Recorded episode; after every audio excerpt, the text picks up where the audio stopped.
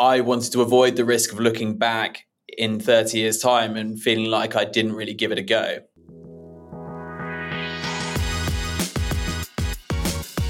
Welcome back to forty minute mentor, the podcast on a mission to raise aspirations and inspire the next generation of category-defining founders. From purpose-led entrepreneurs to Olympic champions, you'll learn firsthand from today's successful leaders and what it takes to be brilliant, all in just forty minutes. In our last bite-sized episode of this series, we're joined by Steve Coulson, founder and C E O of Kitt. Kitt designs and operates inspiring workspaces for businesses looking to tailor their space to their people, brand, and culture. I've known Steve for many years, so it's a real pleasure to have him on the pod to find out more about Kitt's amazing journey over the last five years. So, welcome to forty minute mentor, Steve. How are you? Thank you so much for joining us. How are things? Yeah, thanks for having me on. I am great, and even better for spending time with you today. Oh, wow. The pleasure is all mine. We've got to start off, I guess, with your background. So for anyone that doesn't know you, do you mind giving us a, a whistle-stop tour of your C V today? Is that okay? Sure. I'll stop short of my G C S Es, which are not that interesting. So I started off in investment banking in the M and A team, and that was a lot of spreadsheets and not a lot of sleep, and learned a lot, but felt in that stint, as well as having done a stint in strategy consulting, that whilst these are really useful skills and I can see the value in what you're doing, for me, I just wanted to get much closer to the action. And I think it was around about that time that you and I met in a coffee shop in London Bridge, very randomly. Just like, I remember it well, yeah. I know, just so I was thinking about what I was going to do next. And I decided to join a startup called Just Park, which had just been rebranded from Park at My House. And at that time, it was a small team, and it was mostly just a website ena- enabling people to buy and sell driveway spaces. I joined as with the illustrious title of head of airport parking, as we were going to um, launch that side of the business. I got my business cards made. It was all very um, tongue-in-cheek in some respects, but had a really good experience there, but quite quickly pivoted the business, took, took on the management of it with a couple of people there, and got to have a go at running and scaling a business at a pretty early stage in my career, which was an incredible experience. And I, I owe, a lot, owe a lot to the founder, Anthony, who allowed us to do that. And uh, thankfully, it all worked out pretty well. But during that process of building a business and hiring people and making mistakes, we thought actually now's the time, after about four years of doing that, to start our own thing. And in short, we wanted to tackle a problem that was very big, also that was quite complicated, because we like complicated problems. And finally, one where if you got it right, you could affect lots of people's lives every day. And when we thought long and hard, and we as Lucy, who I worked with at Just Park, and, and myself, and then we went on to, to found Kitt, we set ourselves upon the office. For us, the office was the best and the hardest thing about the culture of our team. It was where the magic lived. It was where we socialized, made friends. People moved to rent nearby because that was where the activity and the buzz was happening. We were all young, hungry, and just completely committed, and, and loved the space we were in. But it was also where the headaches were, because genuinely in a board meeting, your A C is dripping on one of your investors' heads and you don't know what the problem is and who's going to solve it. And so we said, look, if we had a product that would wrap all of that up into a service offering where we paid one price and everything was handled, we would have bought it in a heartbeat. And uh, that's really where where our journey of Kitt began five years ago now. Amazing. You mentioned that coffee we had in London Bridge, and I remember at the time sort of sensing your entrepreneurialism. And I think at the time you had alluded to sort of aspirations to move into tech. And at that time, that wasn't a, necessarily a normal move. I think there was definitely more people looking at entrepreneurial things, but a lot of people in consulting or banking sort of went to other consultancies or banks. I remember being really struck by that sense of like purpose around uh, making that entrepreneurial move. So I wanted to ask, have you always been that way inclined? Like, has that entrepreneurial spirit been there from your childhood, or is that just something that just sort of emerged while you were in the kind of corporate rat race? Uh, fill us in a bit on, on that side of things. Sure. So I think it really, for me, with my parents and the way I grew up, that world was the norm, in that my dad is on the extreme end of the tech entrepreneurial spectrum, in that I think for the last thirty years of his career, he was in a garage at the end of our garden building microchips and then selling eventually successfully them in kind of very high volumes. And so the idea that Dad was working on it and it might not be going that well right now, and therefore we were going to have to be a bit careful, or it was going really well right now, and all everything in between, like, it was just very normal for us. So I think when I made the move, particularly going from investment banking to consulting down to startup, it was kind of like the hockey stick chart in the wrong way, in that my base salary was getting crushed in every move I was making. But I think people say it's such a big risk to leave these things. And I, I do understand that, because ultimately, particularly investment banking, but also consulting, it's a, if you work hard and you do your job well, you will be successful, however, in a kind of financial sense. And it's a rewarding career, I'm sure. I think for me, my understanding of risk was a bit different, in that I wanted to avoid the risk of looking back in thirty years' time and feeling like I didn't really give it a go and have a try. And it was kind of, I think it was, I can't remember which one of the famous entrepreneurs it is, but it's a, like a regret minimization framework.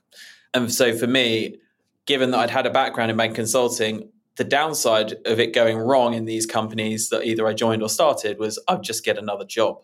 And if I kept my cost incredibly low, like, happiness isn't really defined by how much money you earn, so long as you can pay for the things you need.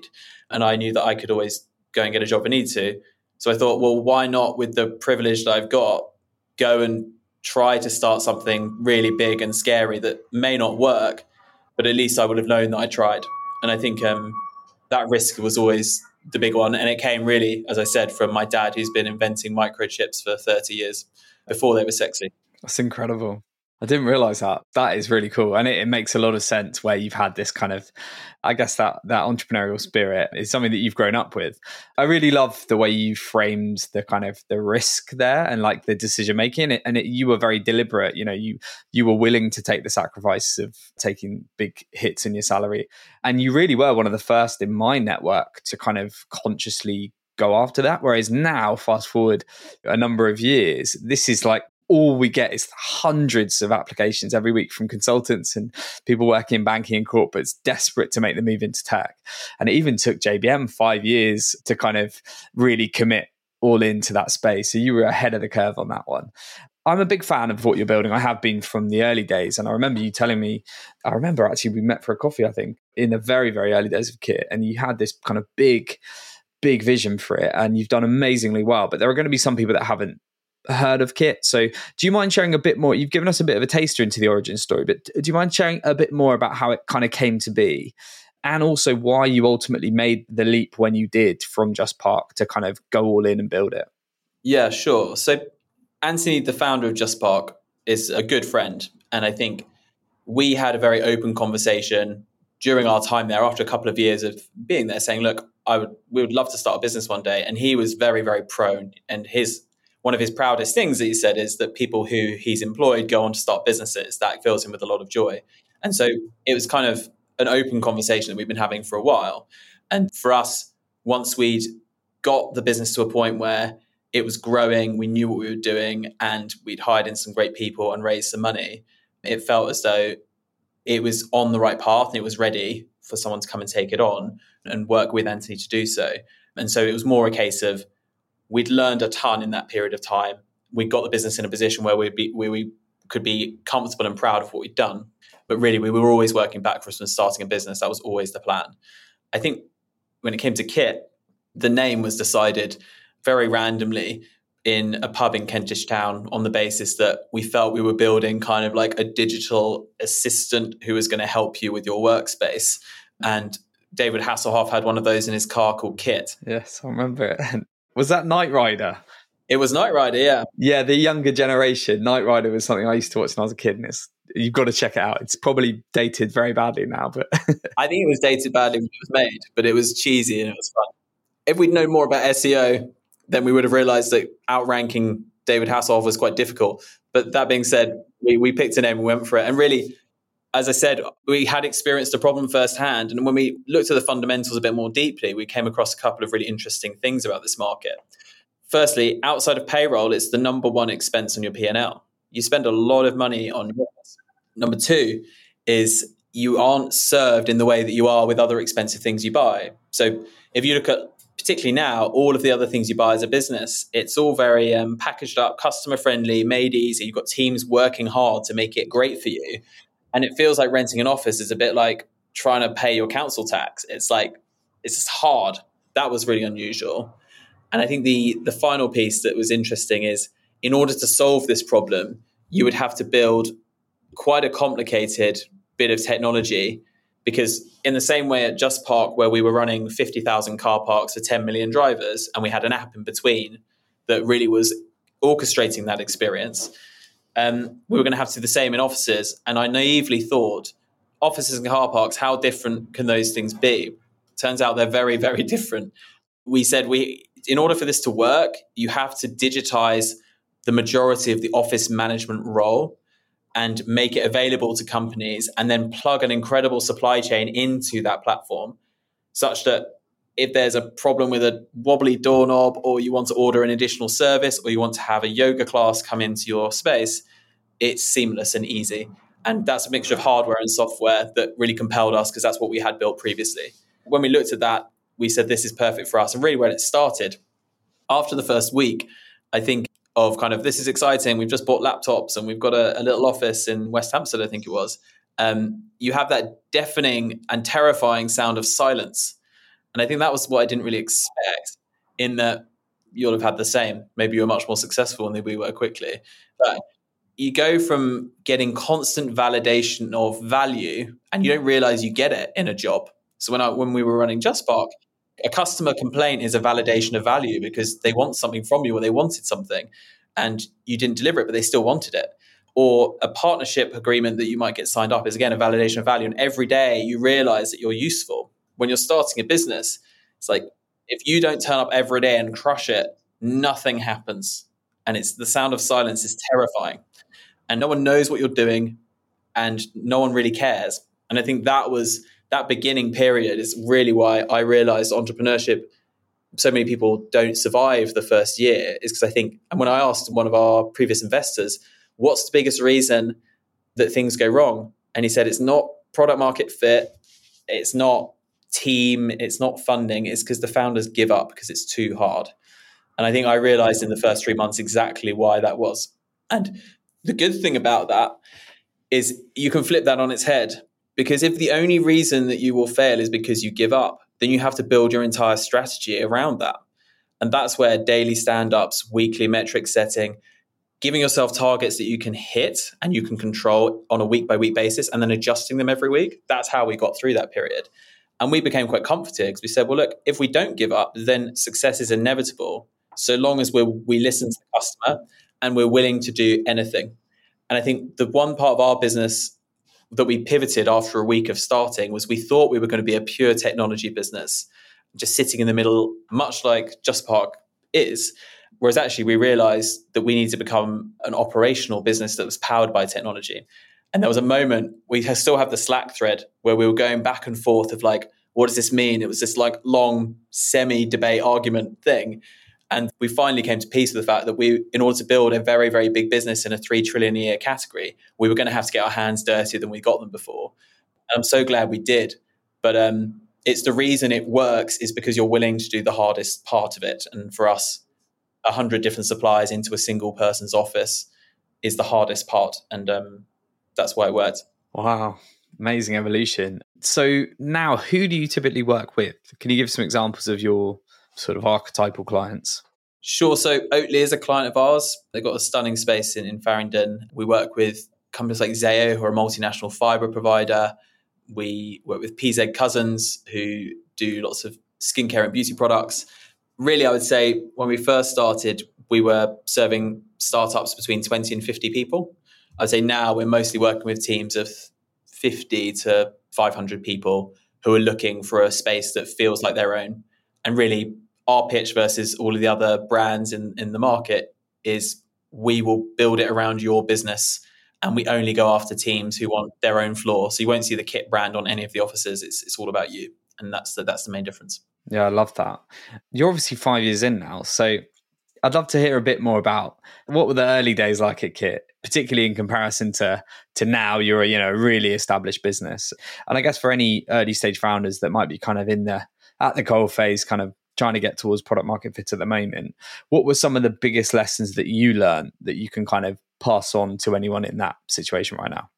Yeah, sure. So I think before you're ten people, I think it's just electric. There's that initial period of like silence and terror when nothing's happening. But when you start getting that early momentum and it starts taking on a life of its own, I think that's like the electric moment for the business, in that you hire people because you've got too much work to do that's valuable. And the risk shifts from like, will we actually win business in, to then how do we execute against this momentum without the wheels falling off? Because you've built zero processes by definition, because you haven't got a product that's been defined or validated yet. And then you suddenly go into a place where it's got momentum. And I think that for us was shifting from two of us in a room to then ten people in a circle every day saying, what are we doing today? And what's my one goal? It's super fun. And the people you hire at that stage are a completely different breed, in that they, they're generalists, they're in it for the excitement and the vision, and they acknowledge that this is likely not to work on the balance of probabilities, but if it did, that it would be incredible. And so they just want to be a part of something. And I think it has that family feel to it, which is really special. So for us, we said we were always going to have the worst office because we had to work our way up to having the best one in regards to the floor. So we were always in the basement for the first year and a half. So we were stuck there with secondary light, we like to call it, which is light coming down the stairways. And it was just turning up every day and making daily commitments and then learning as we went. And I think we had a couple of really big moments where we would always, as a team, when a new customer was moving into a space we were managing for them, um, the day before, we would always sit in their office and do our team meeting and do it there. And we had one where I think it was our fourth or fifth client, where they were an enormous multinational brand. And it was the first time we were working with a proper, proper company. And I think for us, it was this feeling, this weird combination of excitement and pride, but also, are they really happy going in with us? That kind of, this is our fourth go. And I think for me, realizing that you could win business and partner with some of these incredible companies at a very early stage just emboldened me of where the gap in the market was. Because if we, as a company who's six, seven months old, is working with the world, one of the world's largest companies, then by definition, there is a gap in the market, because otherwise they would have picked one of the established players, which didn't exist. So for us, moments like that made all the difference to really validate it. And I think genuinely leading up to March twenty twenty, which was probably the seminal moment for the business, it felt like something we'd never felt before, where it was just going and going and going, accelerating. And we were just trying to hire people who we thought were great as quickly as we could. And then we can talk about COVID and everything else, but those early days were just electric, exciting, and it just felt like everything that we'd worked hard for in the first four or five months of terror suddenly started clicking into place. Yeah, I get excited just thinking about it, and going back to the early days of J B M, where every win is just feels incredible, and you've got that that early team. And I think it takes a real particular type of person to take that risk to join something on basically a vision, a founder's vision, and get so stuck into making it a reality. I just love that. And I'm sure there's going to be a lot of people listening to this that's sort of probably stoking some fires to go again to that sort of early stage, which is a lot of fun, but very stressful. And talking of stressful, a perfect segue into talking about COVID, which you've alluded to. Navigating that, considering what you do, must have been beyond challenging. So can you share a bit more about what was that whole time like for you and Lucy, and what the shift to remote first and hybrid working has meant for your business? Sure. So I think important context is funding, in that we'd raised money a couple of times before COVID, one to start and one to start accelerating. And then we we had agreed uh, around, I think it was in January or February of twenty twenty, that was around, it was going to be around about three million pounds, which was going to be, for an asset light business, which we are, it was going to make a huge difference. So when March twenty twenty came along, I think we went through those kind of five stages of grief, which everyone did. And um, there was certainly like, okay, this is a really big deal, but you know, this could be over in a couple of weeks. It's like a cold. And then, and then you start seeing that other countries starting to lock down. Like, okay, this is pretty serious. And I think gradually, probably over three or four weeks, I think we all realized that actually this was going to be one of the defining moments of our lives. And in some respects, it's funny, and I'll be, I'll be super open. On the one hand, you're devastated because all of this momentum you've built, particularly in a sector that was going to be hit hard by this, harder than anything probably, it all been evaporated. Whereas on the other hand, there was this feeling of failure and success was very much in your hands in a normal environment. Versus when you're in COVID, you're like, well, this has been totally taken from my hands and there's literally nothing I can do unless I come up with a good vaccine quickly that's going to make this better. And so you kind of have to accept the situation you're in and then just then just adjust and furlough and all of those good things. But I think there was certainly a head in the hand moments of why did I start a business in commercial real estate? Because um, grocery deliveries felt like a better idea at that point. When we thought longer and harder about it and dealt with all of like the turmoil and the going remote for the first time and and trying to make sure we kept morale up, I think we really felt that there was going to be, all COVID was going to do was accelerate the underlying trends that already existed. I think there was this big narrative of like, the world has changed forever. And in our minds, it was like, I think it's probably just accelerated what was already there. And for us, it was a shift, flexible working and the office experience needing to be better. Those were the two things that we felt were going to come out of it. And really, it was going to be a flight to quality, not only on the buildings, but also the experience.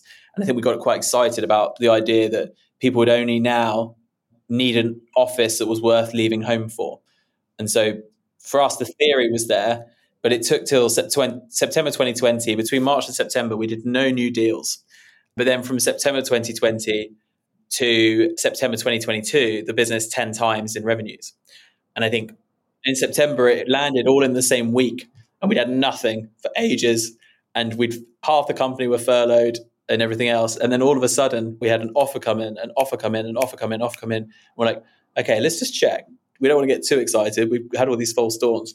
And they started getting agreed. And they were saying, okay, well, if these are going to happen, then we, we're going we're to need more team. And so we went from like, I think over half the company being furloughed to then got, being like, guys, we need you all back immediately because we've suddenly got business that's going to double us in the next two months. And the trajectory is going off in a really aggressive direction. I think at that point in September twenty twenty, we were doing maybe twenty percent of the entire market's volume just because we had a rush early and the market was doing nothing. So all of a sudden it came out of nowhere.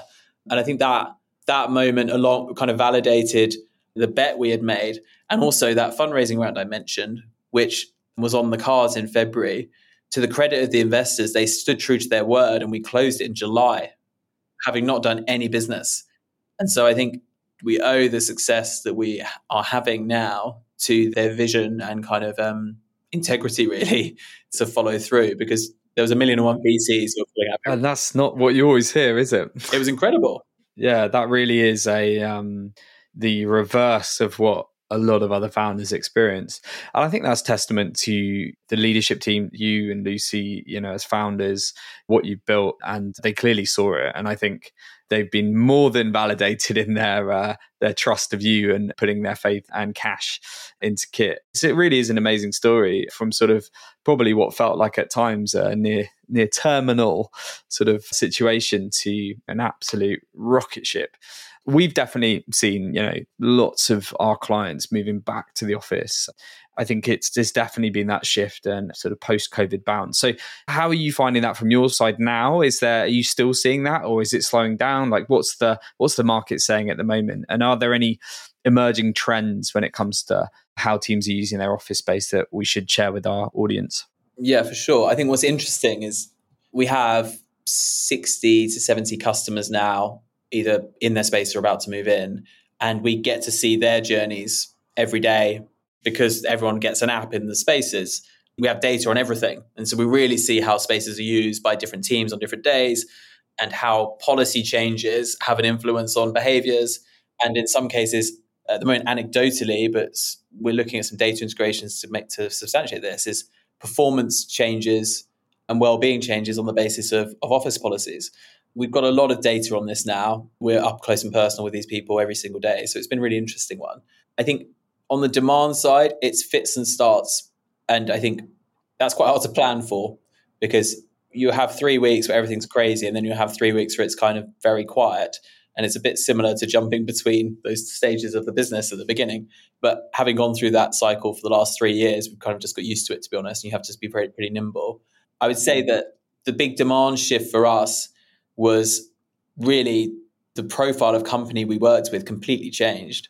We were working with venture capital-backed startups on the whole, and particularly in the last year, maybe one or two, but the vast, vast majority, ninety-five percent of our businesses are now multinational brands with headquarters all over the world. And I think without realizing it, we shifted from being a S M E product to now working with some of the world's largest companies. And with any, let's say, a SaaS product that makes that jump, the standards and the complexity suddenly jump up and you have to adjust quickly to that. And I think what we see in terms of how space is being used, both by large and small companies, is the desk densities have come down dramatically. So I mentioned Oatly before. Their space could, in theory, fit fifty desks in it. I think they've got less than ten desks in there. They've got their own coffee shop because they want to sample their products. They've got a garden, which is stunning, with a meeting room outside. Um, they've got this casual lounge working areas. It's It looks like a penthouse apartment. We talked a lot about bringing work into the home, but what we've really seen is bringing home into work, in that the offices look more and more like lounges and and kind of club rooms and even residential spaces where you would want to spend lots of time. And I think that's been a big shift in terms of how space is being used. And then inevitably, most people were in four or five days a week before COVID. And now I'd say the average is three days, with all, those almost always being Monday, Wednesday and Thursday for most companies. So that's been interesting. But one of the big questions that we are being asked constantly, and we, we built a bunch of tech to help with this, this question, is how are people using space right now? And how does that vary by team? And what kind of policies should we set?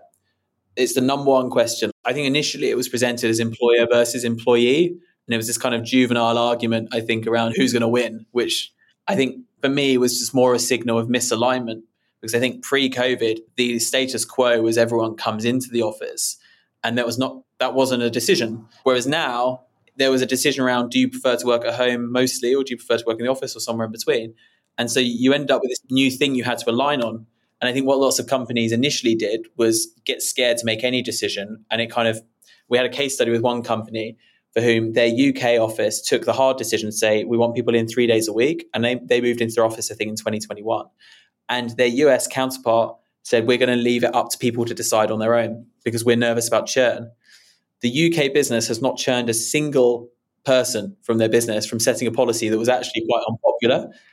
And the U S business has struggled a lot, lot more. And I think that's interesting. And the question is, why is that happening? And I think it's because in the U K business, in this example, the team there made a really hard decision, but backed it up with rationale. We, ha- our business is creativity. And to be creative, we need to be together. And to be together, we have to do it regularly.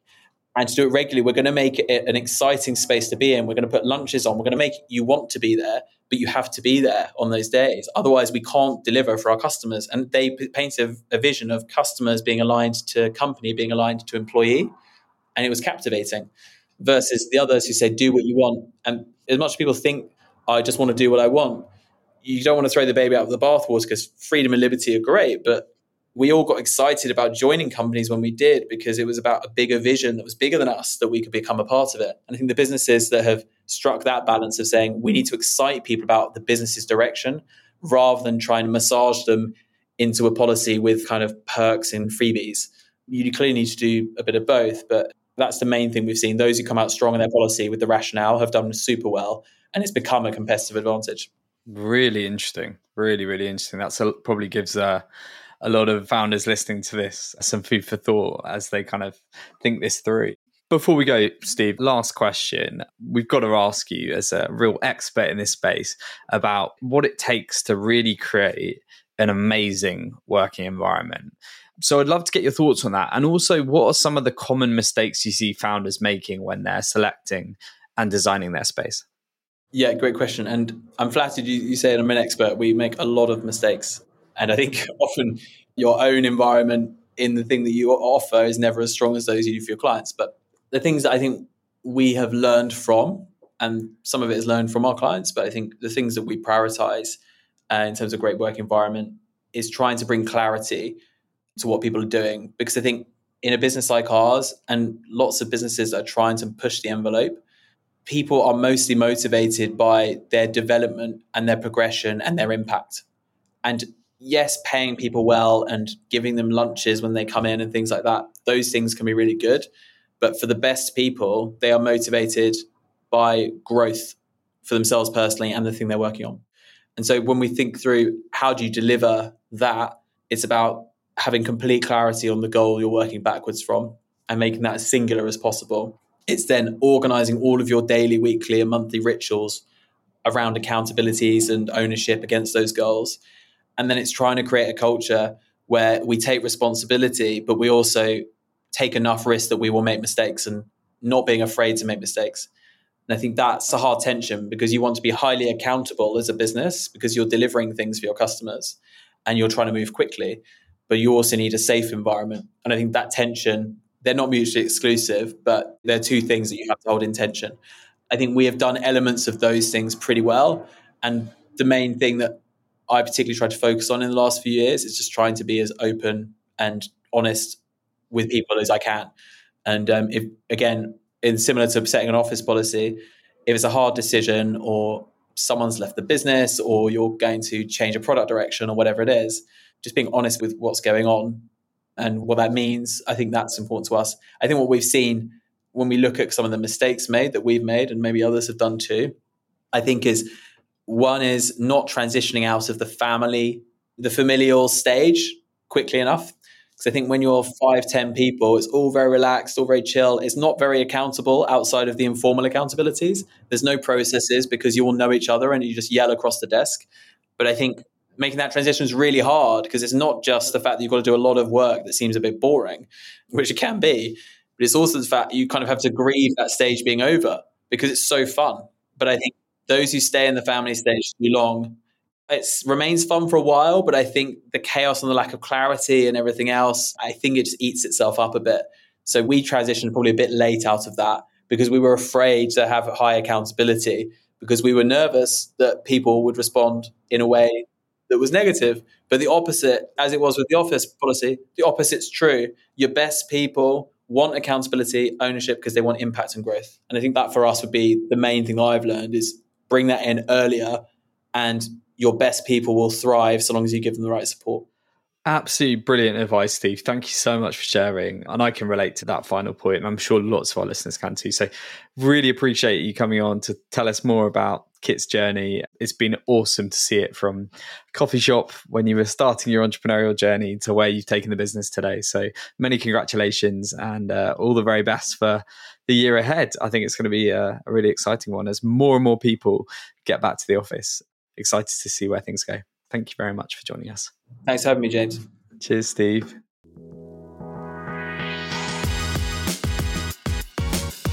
Thank you so much for tuning into today's episode. If you're enjoying this series of forty minute Mentor so far, then please do consider subscribing and leaving us a review on ratethispodcast.com forward slash 40mm.